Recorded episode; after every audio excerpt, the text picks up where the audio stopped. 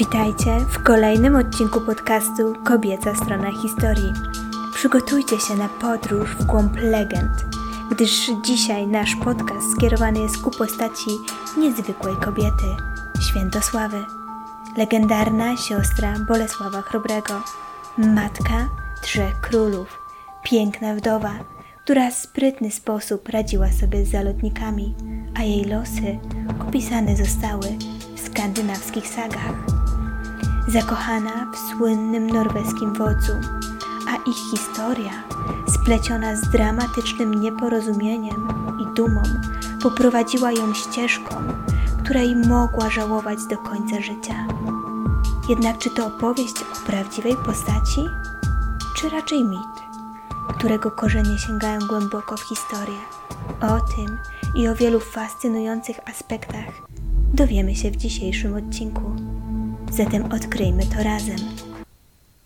W 967 roku Wichman i Wieleci ponownie najechali na ziemię Mieszka I, ale tym razem książę Polan był dobrze przygotowany do walki. Oddziały wspomagane przez Czechów wciągnęły przeciwnika w zasadzkę i Mieszko odniósł całkowite zwycięstwo. Wichman poległ, a Wieleci musieli się wycofać. Książę ocalił swoje państwo i podporządkował sobie plemiona zamieszkujące ujście Odry.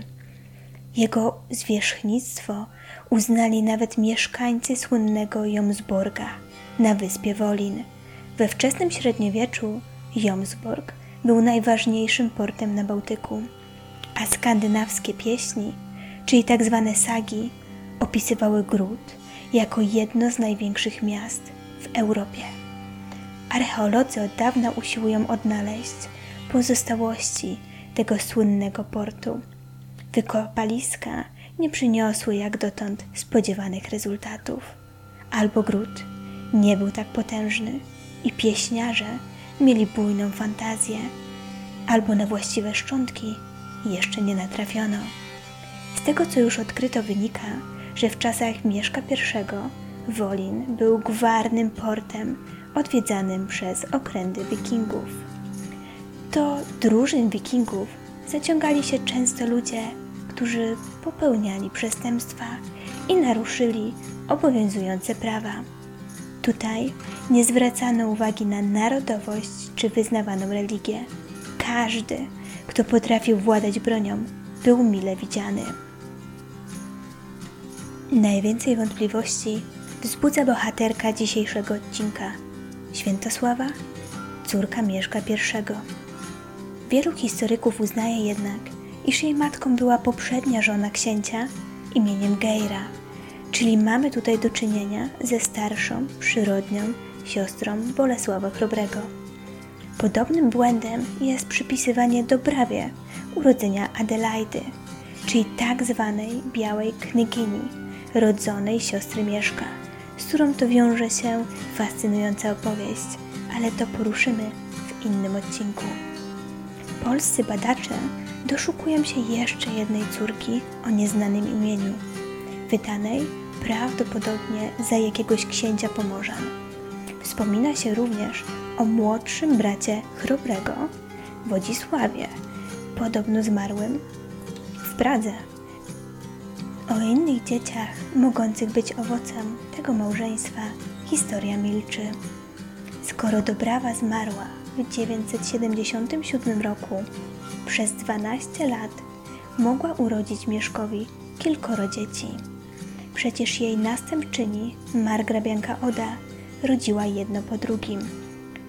Co prawda, należy jej przyznać, była znacznie młodsza od Czeszki córka księcia Polan i jego pierwszej, oczywiście chrześcijańskiej żony, Dobrawy, urodziła się pomiędzy 960 a 972 rokiem.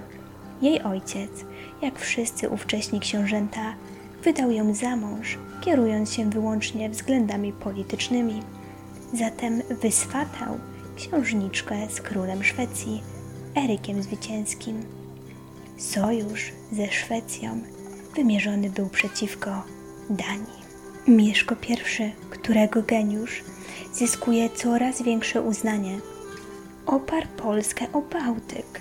W pewnym momencie ekspansja polska spotkała się z ekspansją Duńczyków, którzy to zamierzali opanować Wolin, zwany przez Skandynawów Jomsborgiem, będącym wówczas we władaniu Polski.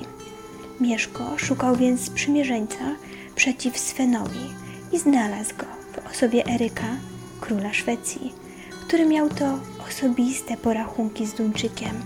Popierał on królewicza roszczącego sobie prawa do tronu szwedzkiego.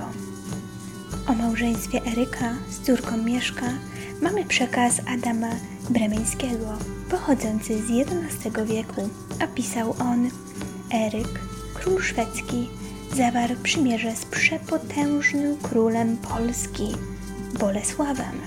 Bolesław dał w małżeństwo córkę albo siostrę. Dzięki takiemu przymierzu Duńczycy zostali nawiedzeni wojną przez Słowian i Szwedów. Bolesław, król arcychrześcijański, związany przymierzem z Ottonem III, podbił całą Słowiańszczyznę i Ruś i Prusów, przez których to został umęczony święty Wojciech, którego relikwie wtedy Bolesław przewiózł do Polski. Pod koniec X wieku zaczęły się kształtować skandynawskie królestwa, które na dobre powstały dwa wieki później. Nie znaczy to, że wojownicy z północy nie mieli ochoty na nowe podboje. Dalej stanowili ogromne zagrożenie. Co więcej, w latach 80. X wieku wikingowie przejawiali wielką aktywność, o czym boleśnie przekonali się mieszkańcy Anglii, nękani raz po raz najazdami Duńczyków i Norwegów. Niewątpliwie do najaktywniejszych władców epoki należał Sven Widłobrowy, który marzył o stworzeniu imperium obejmującego Bałtyk oraz Morze Północne. Mówiąc o wikingach, możemy przy okazji rozprawić się raz na zawsze z ich wizerunkiem jako wojowników w hełmach ozdobionych rogami. Hełmy tego typu występowały oczywiście na terenie Skandynawii, jednak nie we wczesnym średniowieczu, jak można byłoby sądzić, ale znacznie wcześniej, bo w epoce brązu, około tysiąca lat przed naszą erą, czyli niemal dwa tysiące lat przed pojawieniem się wikingów na arenie historii Europy. Na początku XI wieku, kiedy to biskup Tietmar pisał swoją kronikę, krążyło o Szwedach zwijach, jakich nazywano straszliwe opowieści, a wikingowie siali postrach w Europie kontynentalnej. Część tej krainy, mówił Tietmar o Szwecji, jest zimna, jako że odległa bardzo od żaru słońca, a serca jej mieszkańców niedostępne są podwójne miłości. Kronikarzowi chodziło o Boga i ludzi. Kontynuując, mieszkają tam Sytowie, którzy wożą ze sobą swe domostwa i żywią się dziczyzną oraz kumysem. Wieści te są niezupełnie prawdziwe. W XI wieku, a nawet w X, kiedy córka Mieszka I wychodziła za Eryka, Szwedzi prowadzili już osiadły tryb życia. Co ciekawe, Wikingowie mieli silne związki z Polską i to bynajmniej nie dlatego, że jak sądzą niektórzy historycy, nasi piastowie mają skandynawski rodowód, choć nie jest to wykluczone. Wojownicy z północy wchodzili w skład wojsk pierwszych piastów, a poza tym władców rządzących ówczesną Polską i Skandynawią połączyły więzi rodzinne. Wiadomości o Świętosławie czyli tej najbardziej romantycznej i awanturniczej piastównie, czerpiemy z różnych źródeł, czy to z kronik niemieckich, Dietmara i Adama z Bremy, czy z Gessa Contunis Regis oraz z rapsodów poetycko-historycznych zwanych sagami. Księżniczka została wydana za Eryka, króla Szwecji, zapewne w 985 roku. Przyszły małżonek był w wieku jej ojca i cieszył się opinią człowieka niezrównoważonego.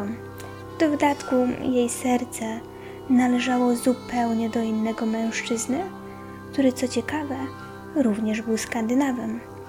Piastówna podobno zakochała się w młodym Norwegu, podającym się za Olafa Trygafsona, syna Haralda Pięknowłosego, ówczesnego króla Norwegii.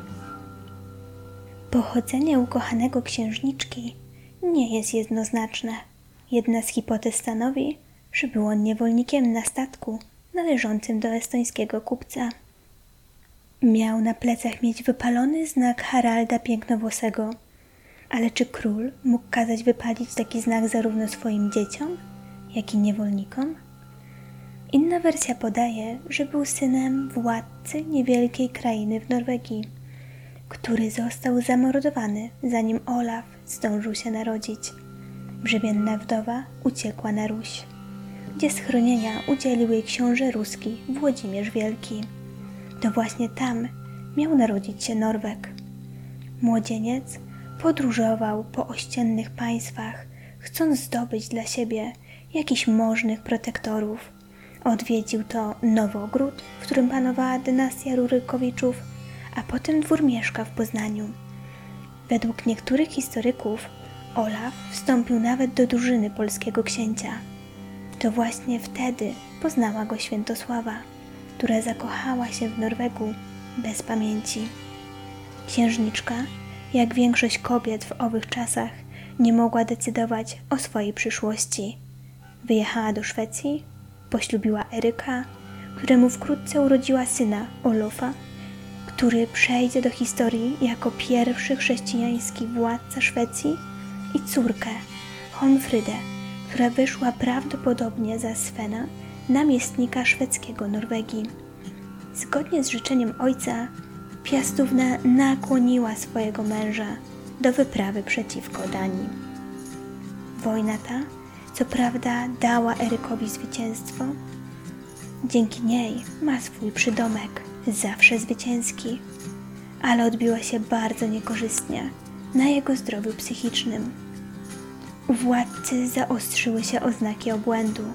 Pewnego dnia oświadczył, że Odyn wymaga od niego złożenia ofiary, a ofiarą miał być jego pierworodny syn Olof. Co prawda, według niektórych źródeł, Eryk miał wcześniej przyjąć chrzest, co podobno było warunkiem zawarcia małżeństwa z polską księżniczką. Jeżeli było tak, to Szwed nigdy nie wyparł się swojego wyznania i w głębi serca oddawał hołdy skandynawskim bóstwom.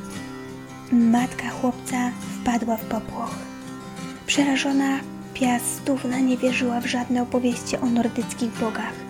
Była chrześcijanką, ale rozsądek podpowiadał jej, że słowa szaleńca mogą paść na podatny grunt. Nie tylko nikt z dworu nie powstrzyma go od zabicia swojego syna, ale czyn ten może zyskać poparcie w oczach poddanych jako nakaz przez bóstwo. Chcąc uchronić od śmierci swoje dziecko, kazała otruć szalonego małżonka. Znając jednak historię pochodzenia swojej matki, piętno dziadka Bolesława Okrutnego, bratobójcy, swojej prababki Drachomiry, wiedziała, że mężobójstwo nie ujdzie jej na sucho. Uknęła sprytną intrygę, która miała jej pomóc w usprawiedliwieniu nagłego zgonu Eryka. Do realizacji swojego planu wykorzystała nordyckich bogów. Jako, że do nich nadal modlili się jej poddani, podpaliła dwór i świątynię Odyna w Uplasji, a następnie rozpuściła pogłoski, że to sam Odyn zabił Eryka, zaś jego świątynię spalił w odwecie Thor. Przerażeni poddani uwierzyli w taką wersję wydarzeń. Po śmierci Eryka wokół młodej i atrakcyjnej wdowy zaroiło się od zalotników. Królowa nie miała zamiaru poślubić żadnego z nich. Po pierwsze, wciąż była zakochana w Olafie. Po drugie, wiedziała, że władza należy się jej synowi, a pretendenci do korony szwedzkiej tylko czyhali na moment, by zrzucić z tronu potomka piastów. Mężczyźni konkurowali o jej rękę. Dwóch z nich szczególnie naprzykrzało się córce Mieszka i tym właśnie ściągnęli na siebie nieszczęście. Królowa zaprosiła ich do Uplasji na ucztę. Spoiła ich, a po biesiadzie, gdy mężczyźni zażywali chwili relaksu w łaźni, Świętosława kazała podpalić budynek. Zalotnicy spłonęli żywcem. Nie wiemy dokładnie, co kierowało piastówną, ale za ten postępek poddanie obdarzyli ją przydomkiem Storrada, czyli dumna. Prawdopodobnie jednym z pechowców był król Westfoldu, Gerard, którego to Świętosława kazała spalić ku przestrodze dla innych, mniej ważnych królów, aby oni nie ośmielili się nawet myśleć o jej poślubieniu. Wracając do Olafa, nie próżnował w tym czasie. Zyskał sobie sławę wielkiego żeglarza i zdobył tron Norwegii. Żonny przygód młodzieniec najpierw grasował na Bałtyku, zyskując miano zabójcy Słowian, a następnie sprzymierzył się z przyszłym królem Danii, Svenem Widłobrodym. Przenieśmy się do 995. W Norwegii wybucha bunt przeciwko rządzącemu tam Jarlowi Hakanowi, w wyniku którego Jarl zostaje zabity, a buntownicy wybierają Trygvasona na nowego władcę. Świętosława, który cały czas żyła wyidealizowanym uczuciem, miała się boleśnie przekonać, że jej dawny ukochany nie tylko nie odzajemnia jej miłości, ale w niczym nie przypomina młodzieńca, którego poznała na dworze ojca. Olaf, owładnięty rządzą władzy, stał się człowiekiem bezlitosnym. Co prawda, zgodził się poślubić Świętosławę, ale pod warunkiem, że otrzyma także koronę Szwecji, co było równoznaczne z pozbawieniem małolatniego Olofa, syna Eryka, a z samej piastówny prawa do tronu szwedzkiego. Na to dumna kobieta nie mogła pozwolić. Nie po to otruła męża, żeby teraz ofiarować koronę Szwecji na tacy kochankowi. Trygawson próbował podobno nawet porwać regentkę. Przecenił jednak swoje siły. Szwedzi odparli najazd Norwegów, a królowa uknęła plan zemsty. Rozwiązanie było proste. Król Danii, Sven Widłobrody, właśnie owdowiał. Świętosława, korzystając z okazji, postanowiła go poślubić. Pierwszy cel w planie zemsty zrealizowany. Kolejny, czyli stworzenie koalicji przeciwko królowi Norwegii, której w skład wchodzili Szwedzi, Duńczycy i Polacy, został również odhaczony. Na domiar złego, niewdzięczny Norweg, zamiast próbować zdobyć w jakiś sposób serce odrzuconej piastówny, ożenił się z norweską księżniczką Tove. Był to gwóźdź do jego trumny.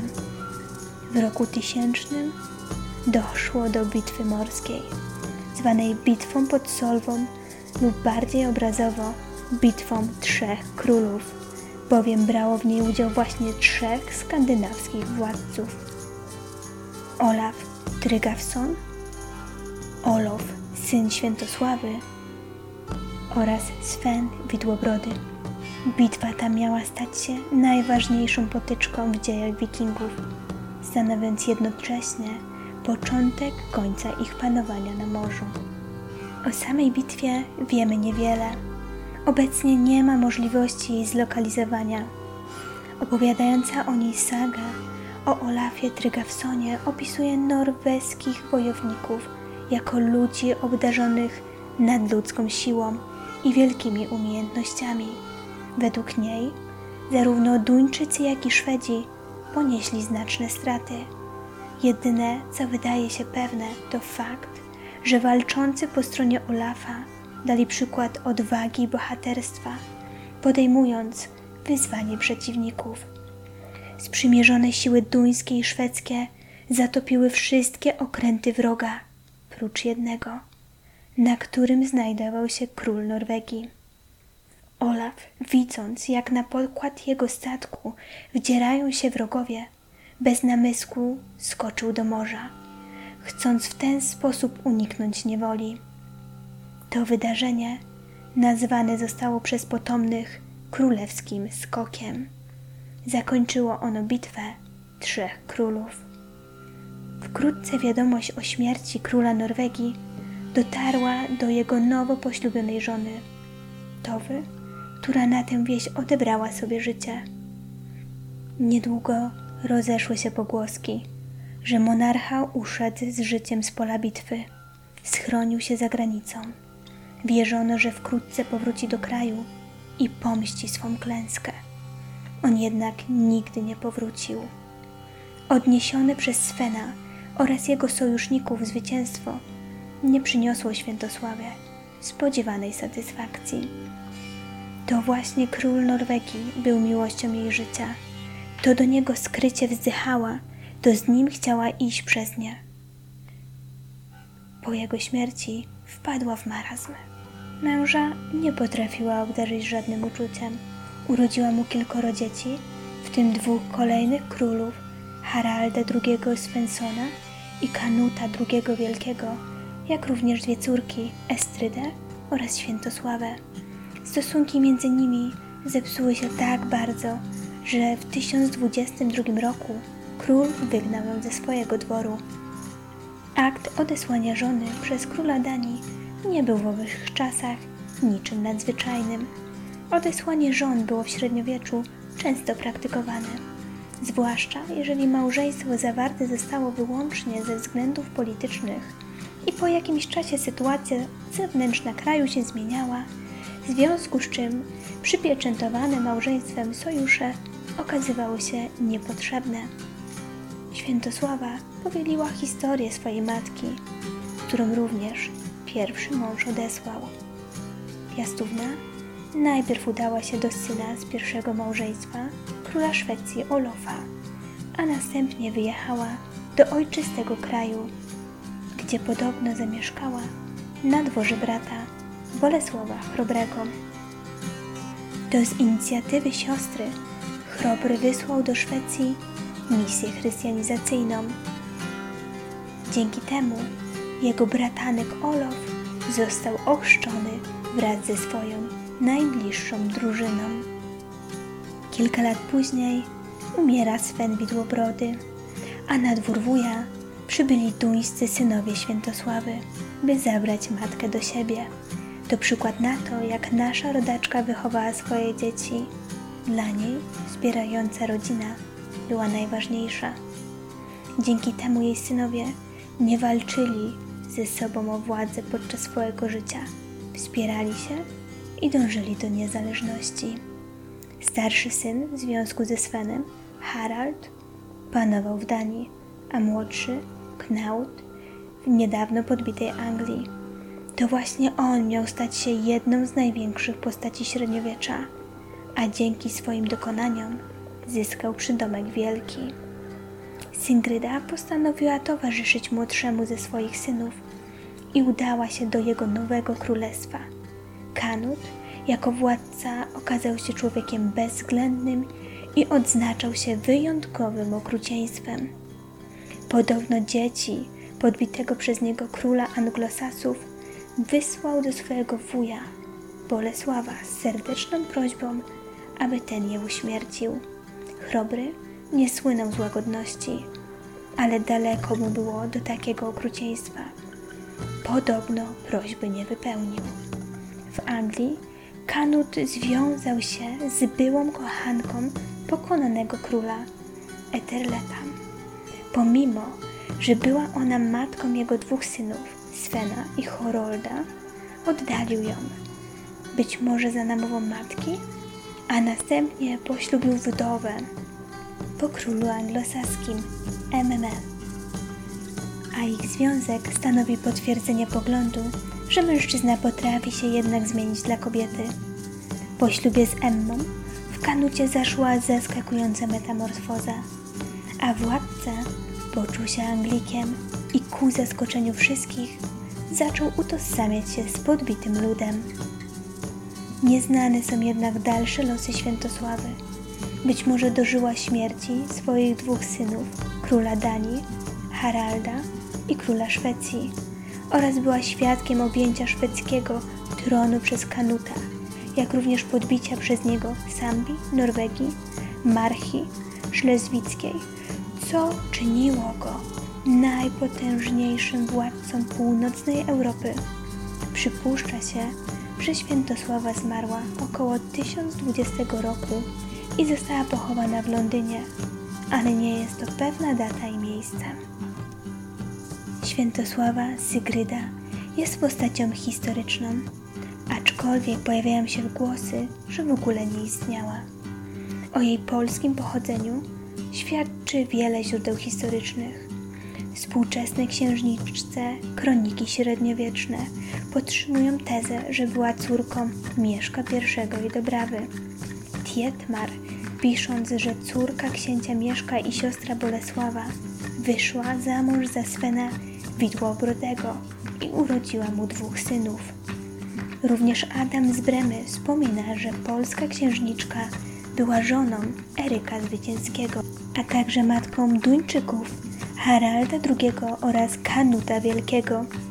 W Econium Emeregine, w średniowiecznym utworze biograficznym poświęconym królowej Emmie, małżonce podbitego przez Kanuta króla Anglii, która po śmierci została żoną duńskiego zdobywcy, znajdujemy informację, że Kanut Wielki wraz z bratem przybyli na ziemię Słowian, aby zabrać swoją matkę z powrotem do Danii. W kronikach angielskich nie tylko znajdujemy informację, że siostra Kanuta nosiła słowiańskie brzmiąco imię Santeslaue, które otrzymała po matce, ale także zmiankę o udziale polskich wojowników w podboju Anglii. Świętosława występuje w skandynawskich sagach pod innymi imionami, co można tłumaczyć tym, że osoby je spisujące miały trudności z wymówieniem i zapisaniem jej trudnego imienia. Z tego powodu część polskich historyków uważa, że Sygryda, Grunhilda czy też Astryda i Świętosława to ta sama polska księżniczka, która nie dość, że panowała kolejno w Danii, Szwecji oraz była matką królów Szwecji, Danii i Anglii, to jeszcze z miłości wznieciła wojnę, w którą zaangażowali się aż trzej władcy. Przez to zyskała nieśmiertelną sławę w skandynawskich sagach. Ale czy faktycznie cała Skandynawia znalazła się pod butem piastówny? Teraz przedstawię Wam teorię historyków, którzy wątpią w jej istnienie. Gerald Labuda już paręnaście lat temu miał wątpliwości co do związku Świętosławy a władcy Norwegii Olafa. Ma również niemałe wątpliwości co do teorii pozwalającej zrozumieć, po co w ogóle Piastowie wydali księżniczkę za króla tak odległej z Szwecji. Podążając za Kamilem Janickim, w jego artykułach znajdziemy wiele argumentów potwierdzających tezę, że księżniczka może żyła, ale nie była postacią tak wybitną, jak się przedstawia, a co najważniejsze, nie była powiązana ze Szwecją. Informacje o małżeństwach zarówno Henryka Zwycięskiego, jak i Svena Widłobrodego czerpiemy z wielu tekstów z epoki. Są one jednak wzajemnie sprzeczne i rzadko kiedy podają rodowód królowych, a co dopiero ich imiona. Ani razu nie występuje w nich żadna świętosława. Imię zostało wydedukowane przez historyków, ponieważ wiadomo, że Sven miał córkę Świętosławę. W związku z tym przyjęto, że dziewczynka odziedziczyła imię po matce. Co więcej, w zachowanych tekstach, a podkreślmy, że większość z nich ma charakter bardziej literacki niż historyczny, małżonkami Eryka czy to Svena są Sygryda lub Grunhilda. Tylko jeden średniowieczny dziejopisarz wprost związał Sygrydę z Polską. Był to Adam z Bremy u schyłku XI wieku, którą to relację przytoczyłam Wam wcześniej, ale jednak trudno ją przyjąć bez zastrzeżeń. wątek pokrewieństwa pomiędzy żoną Eryka a Bolesławem Chrobrym poruszał on poza głównym tekstem, w komentarzu, podobno nagryzmolonym na marginesie księgi. Zatem po odrzuceniu relacji Adama z Bremy wyłania się zupełnie inny obraz, o wiele bardziej rzeczywisty. Mieszko miał córkę o nieznanym imieniu. Została ona żoną skandynawskiego władcy, ale jednego wiosną lub, latem 995 wydano ją za Svena Widłobrodego. Nosiła imię słowiańskie, na którym mąż i jego otoczenie łamali sobie język. W związku z czym w nowej ojczyźnie nadano jej swojskie imię. Odtąd mówiono na nią Grunhilda. Związek piastowny z władcą Danii okazał się burzliwy i dość krótki. Duńczyk liczył pewnie na to, że zdoła zyskać pomoc zbrojną. Piastowie jednak okazali się być skupieni na własnych sprawach. W efekcie związek z córką Mieszka I szybko stracił swoje uzasadnienie. Piastówna urodziła mężowi trójkę dzieci, w tym dwóch synów, przyszłych królów, Haralda i Kanuta Wielkiego, a także jedną córkę o imieniu Świętosława. Status królewskiej matki nie uchronił jej jednak przed odesłaniem. Pod naciskiem rządzącego Szwecją Olofa, osaczony przez wrogów Sven, zgodził się rozwieść i wziąć sobie drugą żonę, Sygrydę, wywodzącą się ze szwedzkiej arystokracji, matkę Olofa. I ona stanowiła rękojmię nowego sojuszu. Czy Sygryda nie była więc polską księżniczką, ale kobietą, która po niej panowała w Danii? A Piastówna została odesłana na dwór brata? Za jedną i drugą wersją historii przemawia dużo argumentów. Czy dumna potomkini Piastów, Świętosława, zwana matką i żoną królów, faktycznie istniała? A może scenariusz oddzielający Sygrydę od Brunhildy jest prawdziwy? Na to pytanie nie znamy jednoznacznej odpowiedzi. Dziękuję za wysłuchanie kolejnego odcinka podcastu Kobieca Strona Historii. Nie zapomnij polubić naszego kanału, aby być na bieżąco z najnowszymi odcinkami. Do zobaczenia następnym razem. Pozdrawiam. Daria Czadankiewicz.